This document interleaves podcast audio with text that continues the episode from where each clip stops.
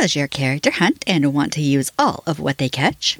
Do they like bacon bits? Do they know how to use a larder? Does lard cause much smoke while cooking? Find out on this episode. Welcome to Writing Rule with Allie. I'm Allie, and this is episode number 23, Making Lard and Tallow. You can find this episode's show notes and helpful links to learn more on my website, alleyhart.com. That's alleyhart.com. If you've got an idea for another episode you'd like to see, drop a comment in the YouTube video. Now, on to the show.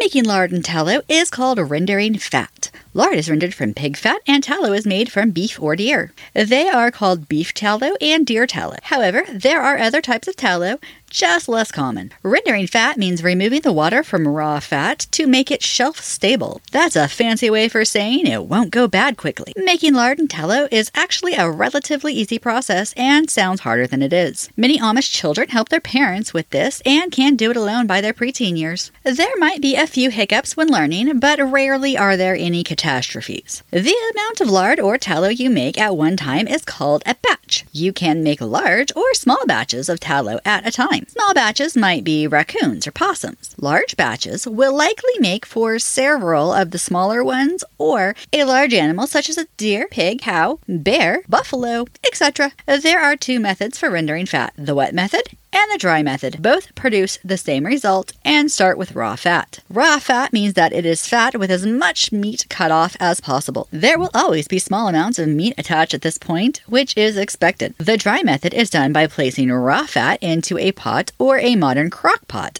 and bringing it to a simmer. It is then placed on a low temperature or moved further away from the heat of a fire so that it simmers but isn't boiling. If it gets too hot, it will turn brown and feel and taste differently, but it can still be used. It is important to stir this method often or risk burning it. The wet method is very similar, but with added water. I know, it sounds weird to add water when you want to get rid of water, but trust me, it works. I cannot find a set amount to add. Most people add about 1/4 of the pot, or after adding the raw fat to an empty pot, they add water to about 1/4 of the remaining room inside of the pot. It will then be simmered on a low heat. This method would be used if someone used the crock pot to render fat. Remember, the lid to the crock pot will be left off during the rendering.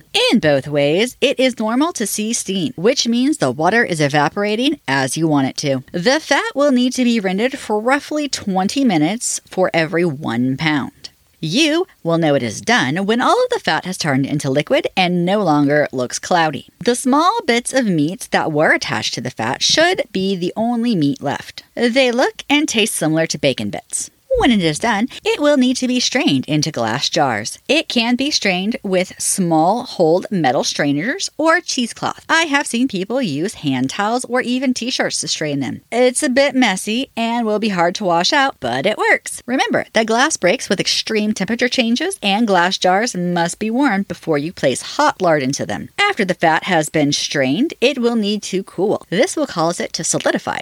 Do not cover it when drying, as it will cause steam to be trapped, which will cause it to retain the water that you're trying to get rid of. Some people let the jars cool slowly at room temperature, while others use the refrigerator or root cellar if they are off the grid. I have also seen them cooled in springs with low water levels so that they are not submerged. If using the dry method, this is all that is needed until it is cooled and needs a lid. If using the wet method, the water will need to be drained off. The water will have separated from the lard during the heating process, and the water will be easy to remove. I suggest letting the lard have a little time to air dry the areas that were by the water before storing. Having water in the lard before storing causes it to spoil faster. Once lard and tallow are cooled, they should be white and have a creamy texture. Lard should not smell like bacon after rendering. After applying the lid, they can be stored for 3 to 4 months at room temperature and a year in the refrigerator. Historically, lard has been stored in boxes, barrels, cloths, and even pig bladders. I guess that's one way of making sure nothing goes to waste. A common historical meat preservation method was called a larder. The meat would be placed in a barrel and rendered fat would be poured in to cover the meat. The barrel would be stored in a cool, dry place. Lard and tallow are used in cooking, proper care of cast iron, and many more things. Historically, they were even a pantry staple and likely would be in an apocalyptic story. Both would be great barter and trading items, and they can be used for many more things than just cooking. Fun fact! Lard is healthier than many people today realize. I am not arguing that it is the healthiest or that you should even eat it, only giving you a few interesting facts, including lard has no trans fat, which makes it healthier than oils and shortenings containing hydrogenated fats. Lard has less saturated fats and cholesterol than butter containing healthy monounsaturated fats, just like olive oil. It also has a high smoking point, meaning it smokes very little when cooking. I will leave a link to the full article about this in the show notes. Now for everyone's favorite part, what could possibly go wrong? Well, let me tell you, likely to go wrong, your character did not heat the glass jar and they shattered. This could cut someone or cause hot lard to land on them. Hot lard would burn your character or someone with them. Also likely to go wrong, your character used a shirt to strain the fats, and the grease left in the shirt is hard if not impossible to get out. Possible to go wrong, your character covered the fats while they were drying, and it caused water to stay in the jar. This could cause it to spoil quickly. Also possible to go wrong, your character didn't stir while rendering and burned it. Unlikely to go wrong, your character used something to strain the fats that did not stop all of the pieces of meat from going into the glass jar. Your character will not have hard bits in their lard, and this can cause things to go rancid.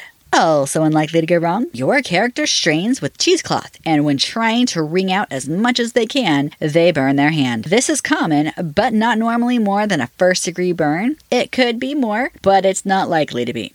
Improbable, but technically still in the realm of possibilities. Your character could heat the rendered fat to a temperature that ignites the fats, causing a grease fire.